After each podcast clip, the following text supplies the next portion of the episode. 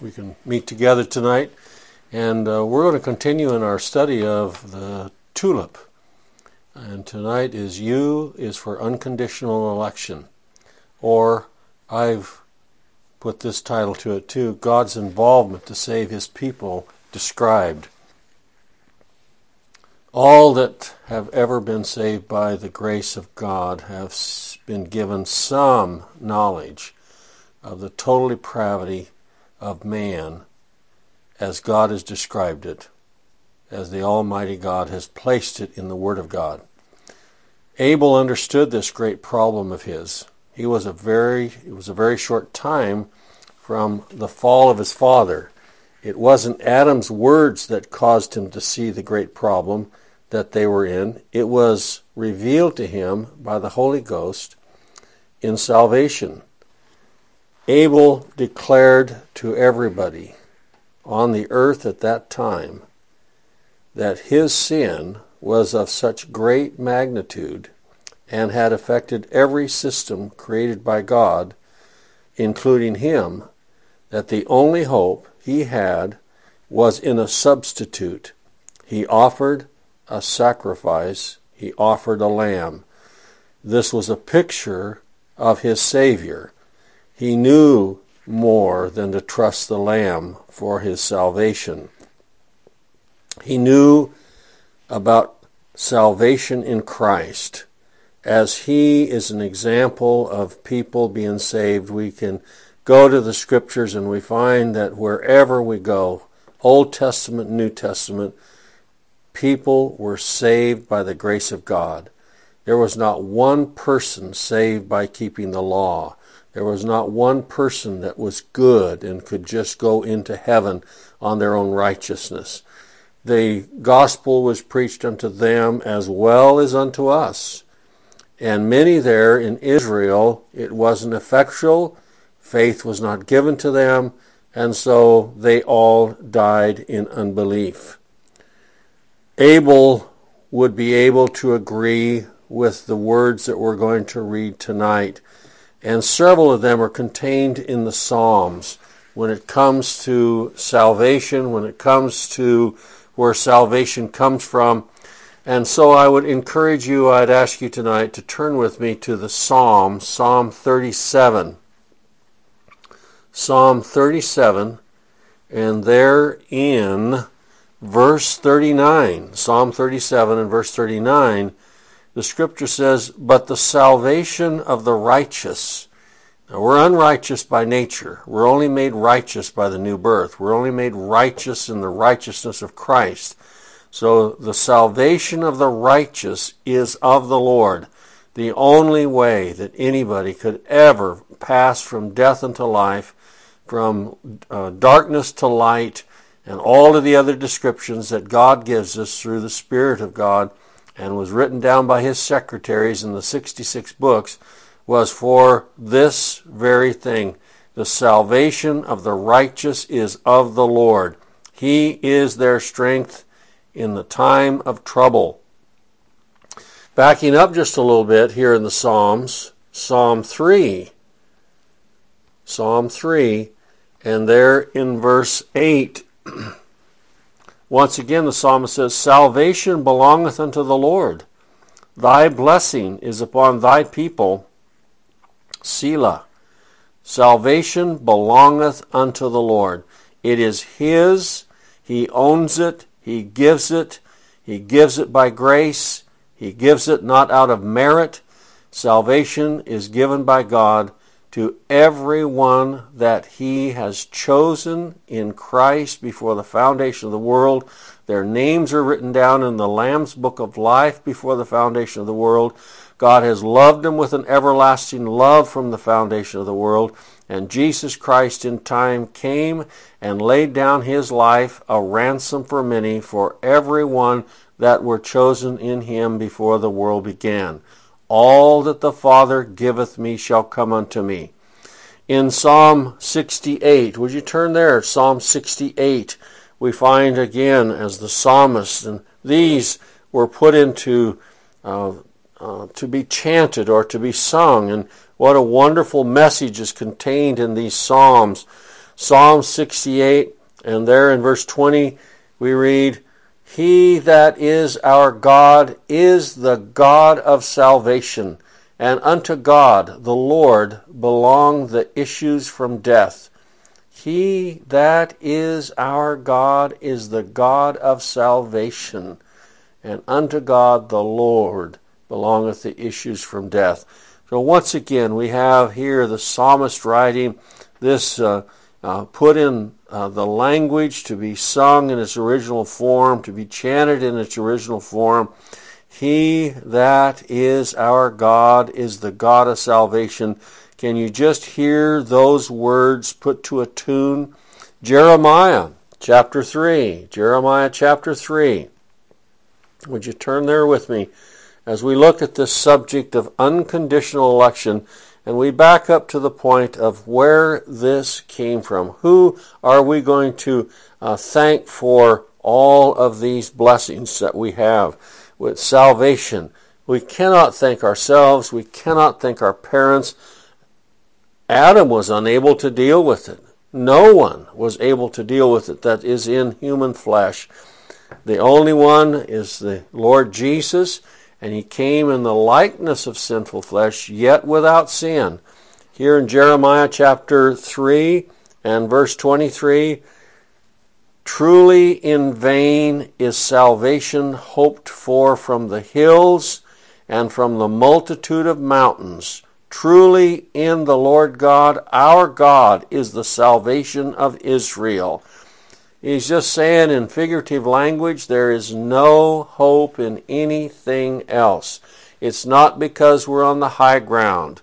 It's not because uh, we have a multitude of people that uh, believe something different and we're going to change God's mind. But salvation truly in the Lord our God is salvation. Jonah, after he had been swallowed by that great fish and taken down to the very depths, confesses there those wonderful words that sum up most of the Bible. Salvation is of the Lord. Let me back up on that statement. Sums up all the Bible. Salvation is of the Lord. And in the book of Acts, Acts chapter 4, Acts chapter 4, we read these words. Acts chapter 4 and verse 12, these wonderful words about the Lord Jesus and that there is no salvation in any other. Neither is there salvation in any other, for there is none other name under heaven given among men whereby we must be saved. These words, from the very beginning to the end, salvation is of the Lord. He must, as we must, ask the question when did God become the salvation of his people? After the fall, before the fall, we will look into the scriptures and we find that God was interested in the salvation of his people before the world began, and he took all the steps that were necessary to save his people from their sins. For centuries, this wonderful teaching has been summed up in these few words unconditional election. Election is not based on any foreseen faith. If you've talked to many people, no doubt you have had them say to you that they believe in election, but election to them is that God saw who was going to believe and God saw who was going to trust Him, and therefore He chose them on that. And we find that that is un, there's no way that that was going to be happening because God's not going to change his mind about anything and nobody is going to do anything that merits God's attention. God did not choose. Election is not based on foreseen faith, but if we really think about it, it is based on foreseen unbelief. God knew that we would be unbelievers left to ourselves, that we would uh, go astray, that there would be nothing in us that would turn in His direction. We don't have a spiritual mind, for it is dead. We don't have spiritual thoughts, for they've been taken away from us. We don't have spiritual light, for we are in darkness. All of these things by nature. God, on His own purpose, has from eternity determined to save a definite number of mankind. As individuals, not for or because of any merit or work of theirs, nor of any value to him in them, but of his own good pleasure. Election is that eternal act of God by which is his sovereign pleasure, and on account of no foreseen merit in them, he chooses certain ones out of the number of sinful men to be the recipients of the special grace of his Spirit and to be made voluntary partakers of Christ's salvation. Ephesians shares much about election, as do many other places in the scriptures. But would you turn with me to the book of Ephesians, chapter 1? Ephesians, chapter 1. This wonderful book of Ephesians. I keep repeating that. Wonderful book here, wonderful verses there. They are such a delight. And I remember when uh, I was in religion, the Bible was historic, historical, and there wasn't much spiritual there, and you could hardly find anything. And once the Lord saved me by his infinite and marvelous grace, the Bible became a new book. It was the book of the Lord Jesus Christ. Christ is the issue. And everything here redounds to the glory of the Lord Jesus Christ, and he receives ultimate glory in the work of God before the foundation of the world, in that He chose a people. Ephesians chapter 1, and there in verse 4 according as He hath chosen us in Him before the foundation of the world, that we should be holy and without blame before Him in love. It appears, as we look into the scriptures, as the Lord Jesus Christ brought up this subject of his sovereignty and of his election, especially to the Jews when he talked about Gentiles being saved or God dealing with the Gentiles, it makes people so upset that God is in charge of all of salvation, that they have no part in it. We are not the participants, but we are the glorious recipients of His grace. And this is brought out in the scriptures. He, he elected a people before the foundation of the world, He chose them in Christ. Jesus said this about it. He said, All that the Father hath given me, we read about the names being written down in the Lamb's Book of Life before the foundation of the world, that they were, uh, the names of his people were uh, put on the palms of his hand, graven on the palms of his hand. Uh, everything that we read concerning the truths of the gospel are contained in these thoughts that God was interested in saving a people before he ever created Adam and before he ever allowed the fall, this took place. God was interested in saving a definite number of people. In Second Thessalonians, Second Thessalonians chapter 2, 2 Thessalonians chapter 2, we read here in verse 13, Second Thessalonians chapter 2 verse 13, but we are bound to give thanks always to God for you brethren beloved of the Lord because God hath from the beginning chosen you to salvation through sanctification of the Spirit and belief of the truth. I'll never forget a friend of mine reading this passage of Scripture, the book of Ephesians, or excuse me, the book of Second Thessalonians, chapter 2, and then later by his pastor being accused. He just can't, you just got to read the E word. You got to read the P word, predestination. You got to read the E word, election. Well, once the Lord has revealed these great truths unto his people, and they realize that it's by the grace of God and the grace of God alone that they're saved and that they're such a sinful sort, that they are sinful in body, mind, and spirit, that they have sin to the very depths of their soul and, the, and their heart is deceitful above all things. when God reveals to them that He was interested in their salvation before the foundation of the world, then there's not a problem with it. We relish, delight, and glory in that very thing. All that the Father giveth me is found in the book of, of John, chapter 37. John, chapter 37. Let's read those words from the mouth of our Savior. John, chapter 6, and verse 37. He says these words about the folks that he's going to die for. John chapter 6, verse 37 All that the Father giveth me shall come to me, and him that cometh to me I will in no wise cast out. I remember going into a Bible bookstore one time, and this verse is on a plaque, or I should say, half of this verse is on a plaque. It said, And him that cometh to me I will in no wise cast out. What a travesty to quote the last half of a verse of Scripture just so it will agree with your theology when the Scripture says, All that the Father giveth me shall come to me, and him that cometh I will in no wise cast out. Many people go right to Ephesians chapter 2, 8, 9, and 10, or 2, 8 and 9, or 2, 8.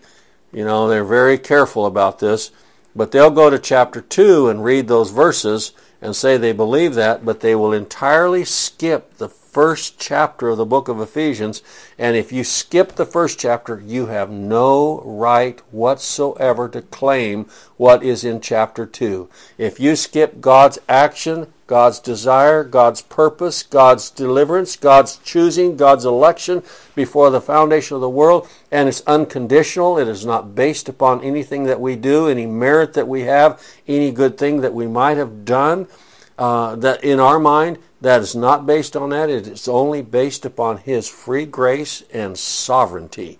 So, we read in Acts chapter 13 and verse 48 the Gentiles Acts chapter 13, once again, one of those verses that we just love to read because it is so glorious that these people that were Paul was preaching to. Now, when the uh, Paul and his company, I'm in the wrong verse, chapter 13 and verse 48. All right, here we go. And when the Gentiles heard this, they were glad and glorified the word of the Lord, and as many as were ordained to eternal life believed. I had a person one time when I read that passage of Scripture said, Well, that passage of Scripture should be turned out the, around the other way. This is the correct way it should read, is what we find here in Acts chapter 13 and verse 48 where we don't believe and then we're ordained to eternal life, but we're ordained to eternal life and then we believe. How can someone that is dead, graveyard dead, believe anything? They can't. We must be made alive. We must be born again. We must be quickened. We must be raised from the spiritual dead before we will ever believe God and He's the one that creates that life. He's the one that raises us. And then we believe, and we don't have any trouble with the Word of God. A person that says, Well, I just don't believe that, I understand, because you're an unbeliever. And you believe not because you're not of my sheep. Now, we can be in that boat, uh, be lost sheep. We can be uh, sheep before God gives us uh, the call and all that. And we say some foolish things but after God saves us, we will quit saying, I don't believe it. We will say, I don't understand it. I don't comprehend it.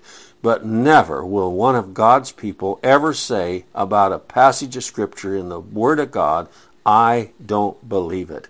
If you believe that in your heart and you leave this world without it, you are, as Jesus said concerning, you believe not because you are not of my sheep. The reason, and I'm going to state this, the reason that we have elections so often mentioned in the scriptures is brought out in 1 Corinthians chapter 1. Would you turn there with me? 1 Corinthians chapter 1. 1 Corinthians chapter 1, and there in verse 26. 1 Corinthians chapter 1 and verse 26. For ye see your calling, brethren. When I was growing up, we had a neighbor by the name of Mr. King. And Mr. King had a grandson named Bobby, Bobby King. And we were good friends. We lived out in the country together. We did a lot of things together. And Mr. King could whistle, and you could hear that whistle a mile away. And as soon as Mr. King whistled, it meant for Bobby to head for home. Now, our mother did it the same way, only she just hollered, Norm! And I knew to come. It was a direct invitation. But God, but you see your calling, brethren, your calling, how that not many wise men after the flesh, not many mighty, not many noble are called, but God hath chosen the foolish things of the world to confound the wise, and God hath chosen the weak things of the world to confound the things which are mighty, and the base things of the world, and the things which are despised hath God chosen, yea, and things which are not to bring to naught the things that are. Now, here is the real reason we find that God reveals election to us that no flesh should glory in his presence. Hear that again. That no flesh should glory in his presence. Those who do not believe in unconditional election have great hope in their flesh that they've done the right thing, they've worked hard enough. And if you've ever been in religion, you know what I'm talking about. But when you hear the gospel and God saves you by his grace, we realize it was nothing, and we do not want to glory in our flesh or in ourself, but we want to glory in the Lord Jesus Christ. He is the Savior of His people. He's the keeper of His people. He's the Redeemer of His people. So, this passage tells us why that no flesh should glory in His presence. Why hath God chosen God is the first cause of all things. No one would ever be saved without it. No one will glory in their own righteousness. Over in the Old Testament is a passage of Scripture that Jesus brings up in the New, but I'd like to go to the Old Testament first. If you turn with me to the book of 1 Kings, 1 Kings chapter 17. And I'd like to read verses 8 and 9. 1 Kings chapter 17, verses 8 and 9. And the word of the Lord came unto him, saying, Arise, get thee up to Zarephath, which belongeth to Sidon, and dwell there. Behold, I have commanded a widow woman there to sustain thee. So he arose and went to Zarephath, and when he came to the gate of the city, behold, the widow woman was there gathering of sticks, and call, he called to her and said, Fetch me, I pray thee, a little water in a vessel that I may drink.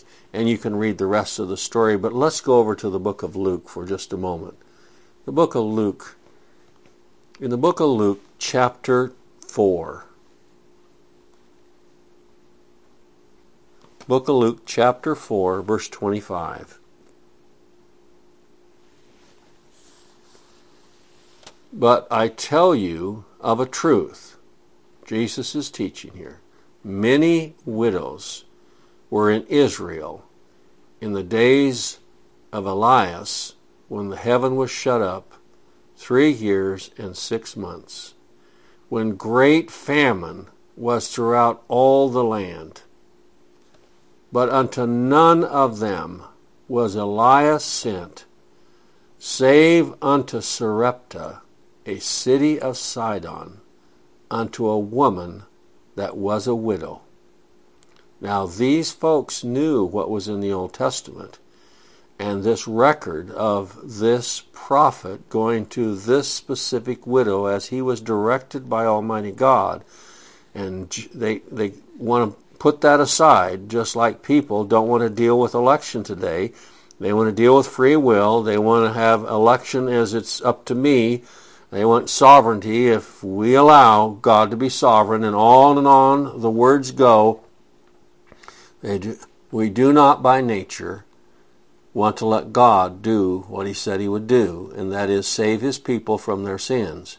Now, when Jesus quoted this Old Testament passage that was in their Bible, it says, And all they in the synagogue, when they heard these things, were filled with wrath.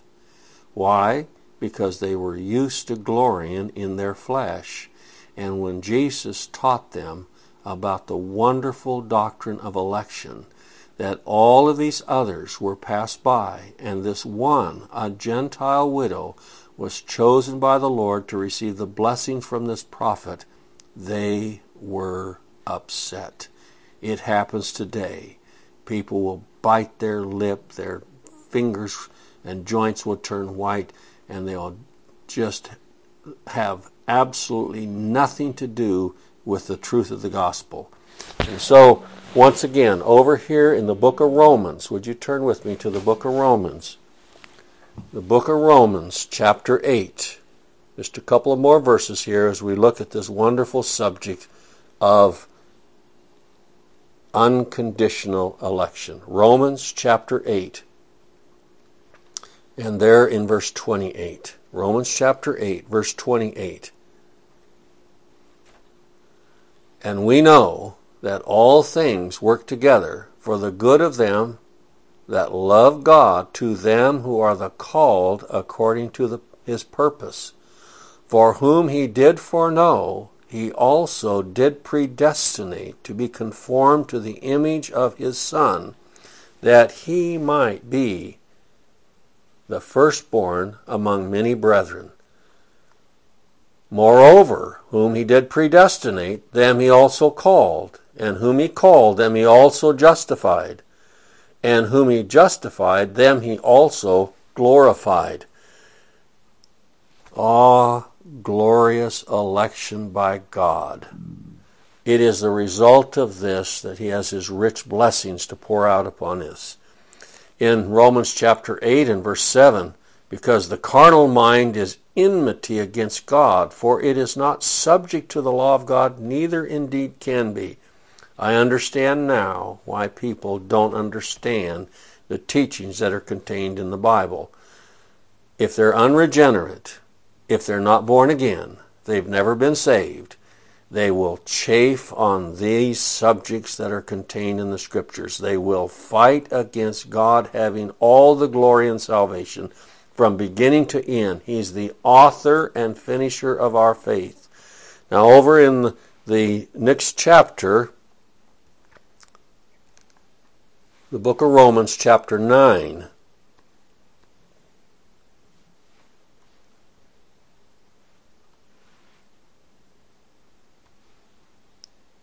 Romans chapter 9. For the children Verse 11, Romans chapter 9, verse 11. For the children being not yet born, neither having done any good or evil, that the purpose of God according to election might stand, not of works, but of him that calleth. That's what he said about Jacob and Esau. That the purpose of God according to election. It wasn't based on merit. It isn't based on merit, and it will never be based on merit. It is based on God's great grace and sovereignty. On His purpose. He saves people on purpose. Well, thank you, and may God bless you through the remainder of this week.